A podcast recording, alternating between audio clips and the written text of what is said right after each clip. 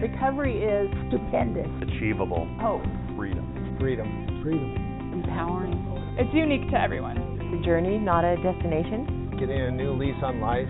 It's finding restoration after you fall down. Recovery is having the freedom to enjoy life. For me, it was finding a way to really love myself. My recovery is possible in part because of my own sense of purpose. Welcome to Montana's Peer Network Recovery Talks podcast. I'm Jim Hajny, Executive Director, and today I am joined by Kayla Myers. She's a family peer supporter for Montana's Peer Network. Welcome, Kayla. Hi, guys. Thank you for having me. So, this is uh, May is Mental Health Awareness Month, and all month in our podcast, we're featuring different topics on mental health. Uh, if you would like more information on Mental Health Awareness Month, you can visit samhsa.gov, Mental Health Awareness Month. SAMHSA is S A M H S A.gov, or you can really just type in Mental Health Awareness Month, it comes right up. This is a really great site. They have tons of information, including toolkits and PSAs. Um, they have messages from uh, the director. There's information about things going on all across the country. If you need immediate support, there's uh, the 988 Lifeline number. There are events going on each week. So, sort of depending on when you're listening to this, I'm looking at the page right now, and it's almost every day the entire month of May. They're taking on different topics mental health for older adults, uh, moving awareness from awareness to acceptance, self care practices for youth, children's behavioral health, um, many pathways. It's really got a lot of great information. Again, that's uh, SAMHSA's Mental Health Awareness Month. And so today with Kayla, we're going to talk about uh, parental mental health, being a mom and Kayla's experience with mental health, mental wellness. This is great because I don't I don't know that we've done this exact topic. I think we've talked a lot about family supporters and we've talked about um, what it's like to be a mom with a child with special health care needs. We've done that topic, but uh, this one's a little different. So I want to say thank you again for coming on and let's let's jump into it, Kayla. Absolutely. I think this is important and the perfect month to talk about it. Yeah. So uh, so when when did you know that your mental health was affecting you? Yeah, um, it's kind of a complex question, and we'll we'll get to all of it. Um, but when I really, really felt it in my own body, in my own mind, when I just didn't feel like myself, was when I had moved out and went to college. Um, I started having these really intense, really scary panic attacks. Um, they didn't happen all the time. They would happen every six to eight months but it literally felt like I was having a heart attack and I would go to the urgent care, they would do an EKG and it was it was it was scary. It was really really scary to me as a young still a young mind that's not un, or unsure of what's happening mm-hmm. inside of me and yeah. Mm-hmm. mm-hmm. Plus you were out on your own, you know, college, yes. you know, away from home, that sort of thing. Yeah.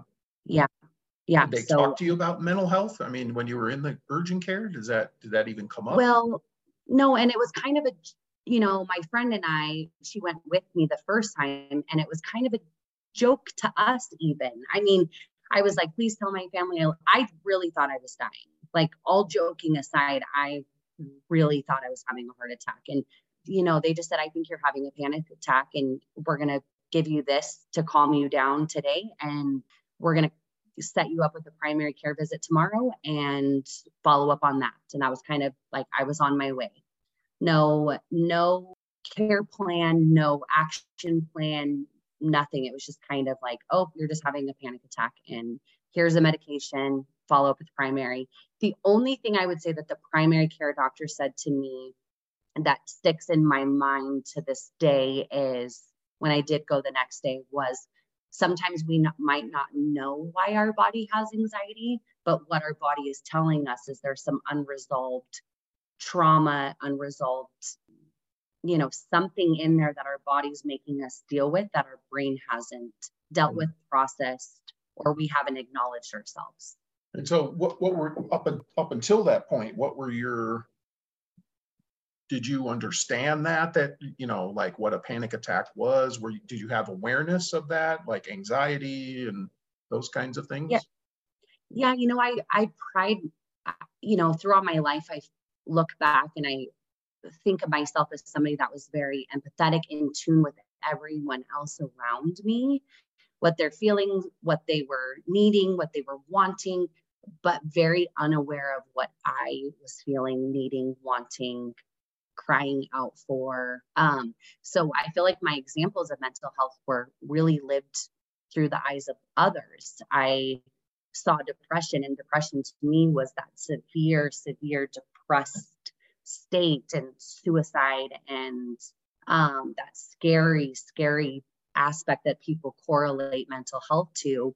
Anxiety was, you know, oh, I'm anxious. It was very minimalized. And then I think all of the other layers of mental health were, you know, still pretty minimized, or I didn't have a lot of experience with others in my life that had um, mental health. And then um, my father had been in and out of jail since I was a third grader, no, fourth grader, sorry. And so I associated mental health as well with addiction and, you know, kind of that realm. So it was very big. I guess if I could go back and look at what I thought mental health was at that time was these very big extreme things that people went through depression addiction bipolar you know they were they, they were the extreme mm-hmm. So it wasn't something you were experiencing because it was something else. And you yeah. weren't at that quite at that place. So so then what happened? So you're in school, you're in college, you end up in the urgent care. You said more than once. That happened to you more than once? Yes. Yes. And I look back and wish you know, a health care provider, a friend. Um, I mean, my mom was very supportive. And if anything, she was the one that pushed me to go to primary, you know, the primary care appointments or to follow up or, um, but I wish I would have had enough knowledge and understanding of what mental health could lead to if it's untreated and un, um, recognized within yourself what the road that you're going to lead yourself down. If you ignore it and keep acting like things aren't gonna things aren't happening, then um, like self-medicating can happen. Um, I was in college at the time. Um, I don't have a, a issue. I don't have a, a substance abuse issue, but when you have things that are untreated in your mental health, I, I believe that those are the roads that you could start leading down. You can want to go and be around you know your friends and if they're drinking and you know um, smoking weed whatever it looks like you know those things can take your mind off of what your brain and body are feeling and so it mm-hmm. can be it can be a scary road that can happen to people if mm-hmm. they're ignoring the signs of even even just an anxiety attack or a panic attack i mean i feel like that's the most alarming thing that we really should be paying attention to is it's not normal to have a panic attack. Mm-hmm. a full blown out of the blue that's not normal. Um, so and did you did you do that? Did you turn to i mean you're in like you said you're in college. Is that what you did? Did you turn to to drinking and hanging out with your friends and and did you ignore oh, yeah. it? Did you go to counseling you know, I think, no, I didn't go to counseling. I think I would try to talk to people about it, but I'm a very um, emotional, sensitive, big, big minded.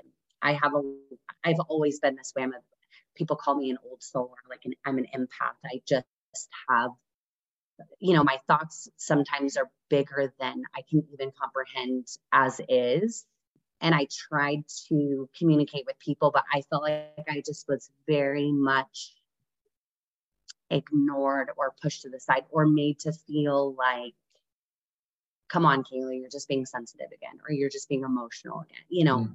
it was always that brushing off of, oh, come on, you know, you're you're fine. Everything's fine. You're just mm. you're probably just doing that thing you do again. Yeah. Mm. Which then can really turn you off to talking about things when they are really actually big, big, big for you. So, so at what point did did that change? At what point did that change for you? Yeah, um, when I became a mom, so that kind of leads me into um, I think it's gonna make me emotional because I do think that when these things go untreated um, and overlooked and not talked about, when I became a mom, I didn't have um, postpartum depression, but looking back, I definitely had postpartum anxiety. You feel this sense of when you become a parent, it's an automatic sense of protection. You want to protect them and you want to provide and you want to love them and you don't want to you don't want to mess them up or have the things that messed me up in my childhood or my adolescence to mess you know you don't want to make the same mistakes and so that was really it it all just really hit me then like all of my life and all of the trauma and all of the stuff i had pushed to the back of my brain or the back burner all came to a front when I became a mom. Mm. And how old, how old were you then? Were, you done? You were done with school and. No, I um I was going to school and I just I couldn't figure out what I once again I wish I would have known what social work was or a more in-depth look at it because now I know what I should have been going to school for. Um, hence my my career path now. Um, and I got a job at Wells Fargo and I was um, moving up the ladder. And then I got pregnant with my son and I took maternity leave and I just didn't ever go back to hmm. work until I started. Um, I mean, I did, I started my own little um, business at home, but yeah, no, I. Did you start counseling then? Did you? What happened then? Was no. there counseling, medication, no. anything? So Easton wasn't I, but I don't feel like I, okay, so I had moved away from all of my family and friends. So it was just me and my ex husband in Seattle. In the first year, I was pregnant. And, you know, that, that thing people talk about with Seattle, like the sun never coming out and it being mm-hmm. dreary and depressing. I didn't really feel it the first year because I was pregnant and I was already tired and commuting. And, but when I had my son that next winter, um, when he was a, you know, I had him in June, and so he's um, four, five, six, seven months. So, you know, that time frame, I really felt it. I had nobody. I, yeah, I was, I was alone too. For the first time, I was alone with no one to turn to, you know, where I could just get in the car and drive to them or pick up a phone and say, Hey, do you want to come over? I was alone with this baby and my thoughts and my trauma and my sorry i didn't i didn't think this is going to make me so emotional. But yeah it was and i still don't think in the time i realized what was happening with me still just very numb to what i needed what i should have been doing for myself what somebody should have reached out a hand and done for me or the questions that people should have been asking me. Um, but i also have come to realize that i've learned how to put on a really a really brave face. So people i guess don't really know that i'm going through something unless i say it because i i guess i do a very good job at not that i'm trying to hide it. I think i'm just i don't want to burden people with anything. I want to know how they are and I want to know what they need. And I wanted to know, I should say, past tense. I just poured myself into everybody around me. and so yeah, looking back, I still don't think I knew I was anxious, but I don't think I knew what was actually happening once again within me when I became a mom. I can look back and name it all off, but I still think in the time I was a new mom and I should have, you know, I was happy and excited and I loved him. There was no part of me that didn't want to be a mom. I I loved every second of it since the mm-hmm. moment he was born. Yeah, but I just my my mental health was basically a disaster at that point looking back. Mm-hmm. And so then what happened? What when when did that change? When did yeah, so we moved to California. So I was a little bit closer to friends and family. And my um, ex-husband and I were starting to have some some issues and things that were, you know, louder than you can ignore kind of at that point. And I that was when it also became when I became a mom, that was really also, I think I was then able to acknowledge what I had went through as a child um, and realizing that I would never do this that to my children. Like, how could that have happened to me? And so then I knew I needed to go to counseling because then the anxiety just was there. It wouldn't stop. I was seeing a primary care doctor, and I was, I guess, I, it's not a good word, but basically we were experimenting with what would work for me anxiety wise. And so, but, but the primary care doctor they weren't recommending counseling yet to you? That still mm. wasn't happening. I mean, I think they would say, Do you have a counselor? Or like, have you thought about counseling? And I'd say it was really my press press pre, oh my gosh, perseverance to like, I need to do something about this. Like now it's seeping out into mm-hmm. now the very thing I was scared of it when I became a mom is happening. I'm mm-hmm. going mm-hmm. to fail my children. Mm-hmm. I'm going to not do a good job, not because I don't want to be, but there's things that are bigger than me that are going to take over. So you started going to counseling. Yeah. So you started yeah. going to counseling. Did you get a different diagnosis when you started going to counseling? Um, no, no. It was still it was still an anxiety disorder.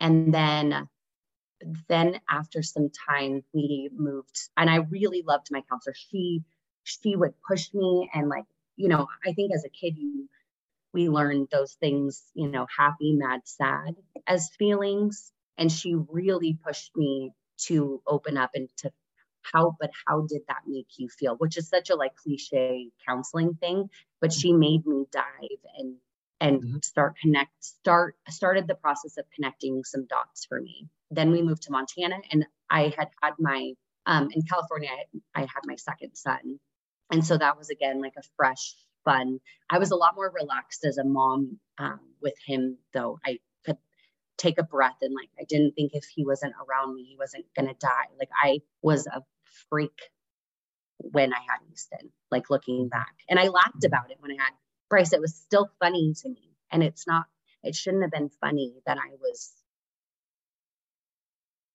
struggling that bad and it was played off as oh i was just such a freak. I was an anxiety ridden mess but like that should have been that should have been a red flag or a, a flag to to say like but why kayla? Like that's that's right, not right. Not what's normal. happening here? Yeah. Yeah. Yeah yeah. what's happening here? Yeah. Yeah. So you so you go to montana and then you yeah. picked up picked up a Instant, counselor here? instantly knew. Yeah instantly I was like, I need to find a counselor because I knew what it was doing for me. And I started um, with a really good primary care doctor, and he um, he made me do labs because I was like, I'm just always like I'm exhausted and I don't feel I don't feel excited anymore. I don't feel I mean, my kids were the only thing that really made me feel anything. Everything else was just very I was very numb um, and not not suicidal. Um, now looking back, I know that that's um, depression and how my body responds in a state of depression, but definitely numb to kind of an autopilot mode. of being a mom, going to work, being a wife, you know, having a social life. I was in autopilot mode for sure. I was so disassociated from what was happening around me. I was lost. Sounds like sounds like trauma or unresolved grief. I mean, that's what you're you're describing. And that yeah. that's why I asked you about did you get a new diagnosis with the counselor because in terms like anxiety disorder and depression are like general catch-alls that people yeah. tend to get diagnosed with, right? That's sort of the same thing with me when I first got diagnosed, like, oh, you have depression, you know, and I sort of air quoting yeah. that, you know, but once you kind of get into it, usually then at some point you get a different diagnosis because that's just a catch-all to kind of get the process rolling. Yeah.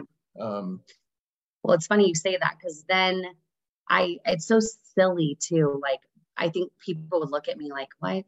Um, so my younger brother has ADHD and he was always my example of ADHD growing up. It was very loud and in your like not like he was, I mean, we were both kind of loud, but um, you know, he he he met all of the like check or like checklist to what it looks like to society, ADHD. Like sure.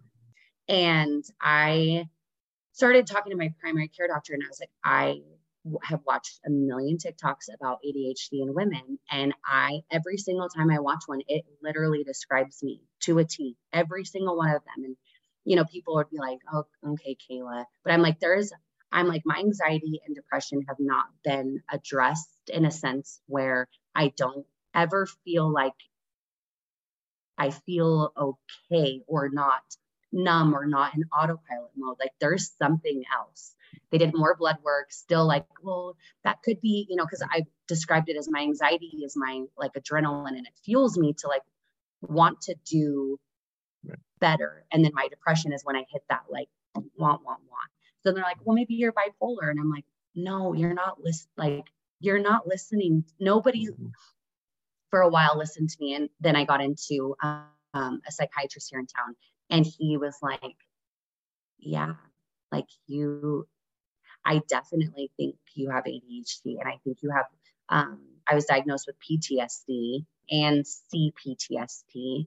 And everything started making more sense. Everything started clicking. I started on medication and I felt a lot like my brain wasn't just in overdrive all the time. And um, I could be a mom again and be present and be, um, once I really dove and I started um, EMDR therapy as well. So that mm. really makes you dive deep mm-hmm. into your trauma, mm-hmm. into what happened and makes your brain actually process mm-hmm. what happened to you.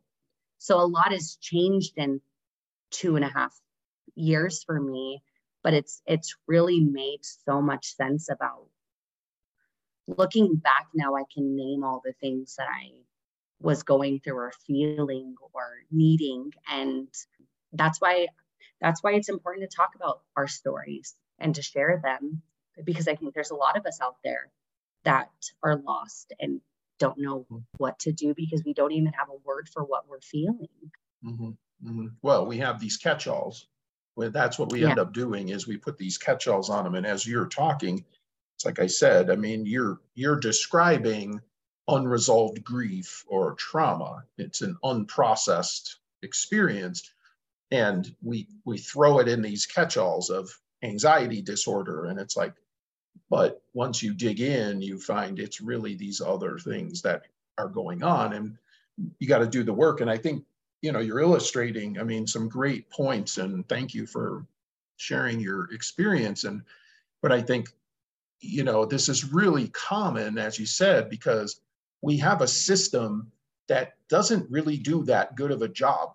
they don't really listen, right, as the, the patient or the client, as we would be, right? They don't really listen. It's like we just want to check these boxes and sort of put you in this category. And what did it take? It took a psychiatrist to spend a little time. I'm a huge fan of psychiatry because I think they take the time and they have more schooling So their their their knowledge base is way bigger, but the time factor with the knowledge base is it's it's tenfold compared to a counselor Yeah. Or a or a primary. or Yeah. a primary care who gets just Yeah. a general, you know, they get a little bit of everything. They know a little bit of everything, but not in depth. And and when and when I talk to people about mental health, you know, people who really are digging in, most of them have gone to psychiatrists or a psychologist. Both are really good. And and we have a shortage of those. We don't have enough. We don't we hardly have any in our entire state of Montana. And this is where we should be driving people, in my opinion, not just to counseling, but to go further with your education and to think like we need to fill these these gaps because yeah i think once you go to a psychiatrist and you get that full evaluation you get a much better diagnosis which sounds like that's what happened for you I think it was a 90 minute evaluation of questions that were yeah very deep and in depth. And it was Yeah. every diagnosis umbrella, you know, it wasn't just like anxiety, you know, like, Right. oh, yeah, right it, it's, it, they're asking you questions. You don't know it at the time, but they're asking you questions and fielding, you know, bipolar, Correct. uh, borderline Correct. personality Correct. trauma. Yeah. Right, So, right, right, yeah. right. They're checking. They're, they're they're basically crossing things off. You know, they're Yeah. asking you these in-depth questions for you know an hour and a half, two hours, and they're trying to narrow this down from all these diagnoses. Yeah, no, I think it's great that you were able to do that. And so, um, do you talk to your your kids? How your kids? Uh, do you talk to them about mental health? I mean, you said you have this awareness you see it in you know you can see anxiety in your kids and Yeah. I, yeah, a part of me, you know, I was, you know, in counseling, I've had to work through that um, guilt that if I would have known these things sooner, like, could I have stopped, you know, making my kids feel X, Y, and Z, or, you know, but we, we can't live in the past and I have to move forward. So I'm huge on, um, you know, just last week, and I told my, my, my youngest has autism. So explaining that these things to him is and he's nonverbal it's you know it's it's not going to look the same Mhm. with him but also if i'm if mom's good it's going to be good for bryce you know at the end of the day if if mom is good it's going to be good for all of you know it ripples down. Sure. Um but east i see myself a lot in him. Hmm. and so i while i have that guilt i also am really proud of myself that and him that at least you know three years ago we might have been three years you know or five years into his life six years but at least at least we started at least we are having those conversations at least um i can be honest with him and say you know my head is just not good today. It has nothing to do with you. Um it's not anything you have to fix. Um i just want you to be aware so that if i seem not okay to you that you don't you know because i don't want him to take it on as his own and i don't want him to have to make it better for me. It's not his job. Um and mm-hmm. I think by having those conversations with just being open and saying, like, I'm not a perfect person either, Easton. Like, I'm going to make mistakes. I'm going to lash out. I'm going to, you know, I'm I'm a human being too and I think it's important for our kids to see us as human beings and for us to have these conversations because it starts at home and if our kids don't feel comfortable telling us you know hey I don't feel okay in my body or my brain then what makes us think that they're going to go and talk to anybody else about it? Mhm.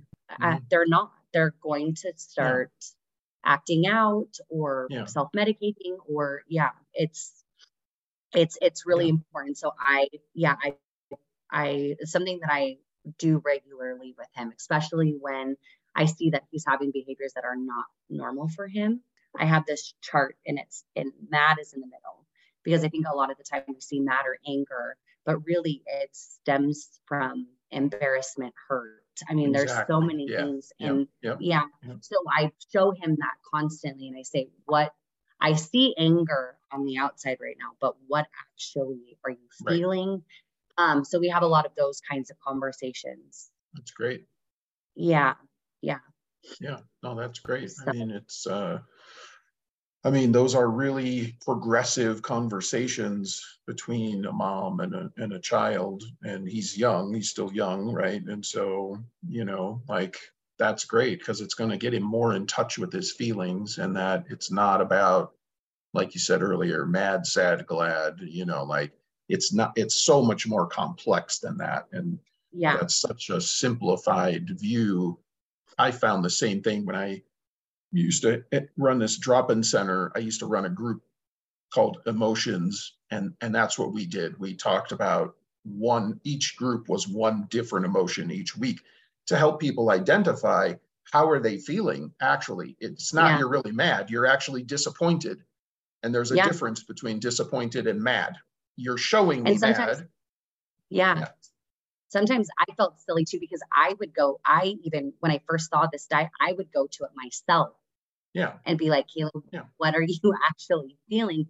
And Right. it seems so silly, but I, it's, it's good for your brain to be able to know the word of what you're feeling. I think it's a, it's important for your brain to know the word of what, what so there you're feeling, it, you're not associating that feeling with other people. And it, you know, it, it reaps or it seeps out of us and we project onto other people and we it can really be a cause for disaster if these conversations aren't being had within our own households of you know Yeah. how are you actually or what's Right. going on with you actually Right, right, Yeah. right, right. not No, accusatory just yeah Well, and I think, I think in particular that we're talking about the emotion of mad.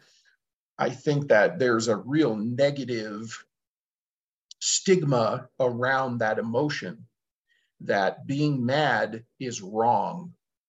And there's nothing wrong with being mad in reality. There's nothing wrong. It's another emotion, just like joy is another. I can feel joyous. That's another emotion. We don't say joy is wrong, but we say that with anger. And when people are mad and we say, oh, don't, you shouldn't be like that, right? And we get really like, don't, because we're not allowing the conversation to go deeper of what's really happening and allowing people to explore that. And then there's this fear around mad, you know, right? And so it's great. It's great that you're doing that and that uh, adults need adults need a copy of that poster. yeah know? not We just for put it on- children. we need to put it on the You know. facebook or the website Yeah, yeah, No, yeah. I was going to say when you were saying all of that, it made me think about, you know, it, from a parenting standpoint. It's really hard to take your own feelings and emotions and out of the equation when your kids are expressing themselves. Like, because it, it can sometimes be, it, it can be offending. Like, you take it personal. Like. I want to give you the best and I want to be the best mom. I mean, we all Right. as parents want to that is one thing I think we can all agree on. We just want to do the best job we can do.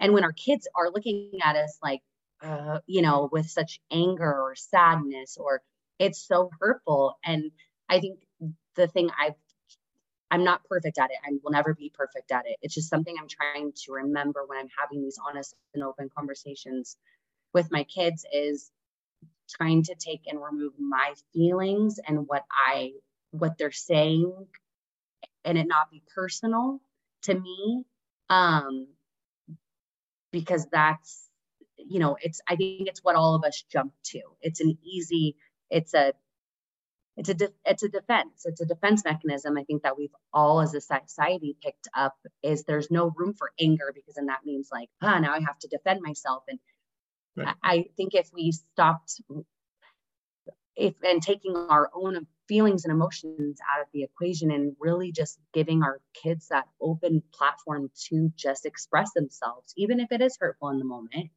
Mhm. you know that's i think when those really beautiful and deep connections and conversations start to happen with our kids is they then trust us that no matter what no matter what you say no matter what you do it it brings you back to that unconditional love that the parents and children have with with each other. So agreed. Agreed. Yeah. Yeah. All right, Kayla. Well, we are out of time. This was a really great uh, conversation here. What would you like to say to the the mom that's out there that's struggling and you know stumbled across this podcast? What what do you want to say to her? Yeah, I would say um, if there's if there's something in you that's telling you that something's not right, that something's been missed, that somebody's not listening or validating or hearing you, keep reaching out. Um, if you live in Montana, you can always reach out to any of us at Montana Peer Network.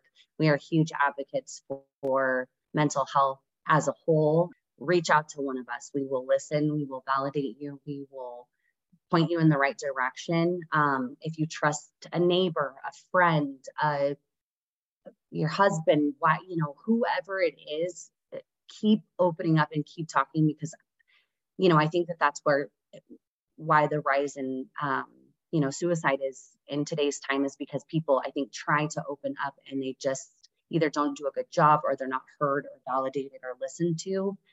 I would hate for anybody to feel alone or lost in their their mind. Um, and I also think that people need to remember that it's you are not alone and it happens more often than you think. If like me, I put on a, a brave, happy smile face.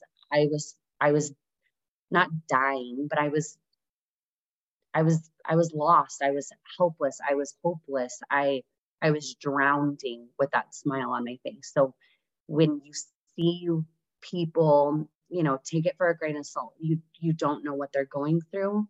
Be kind and try to be empathetic um, to not what you're seeing on the outside, like anger or this confusingness. Um, but yeah, if you if you're a mom or a parent in general and you're struggling, like please please reach out to somebody. There's somebody that will listen to you and cares, and we will help you. I know for sure at Montana Peer Network, but um, if you don't want to talk to a stranger, talk to somebody that you know and love and trust. It's so important.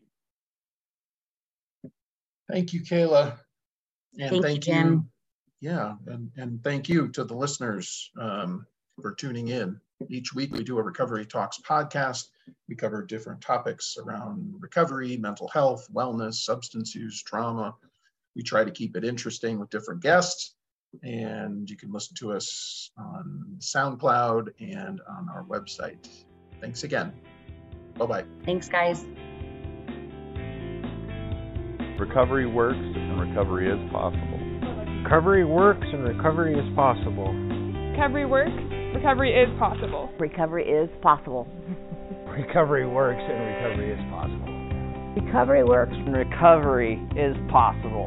Recovery works and recovery is possible.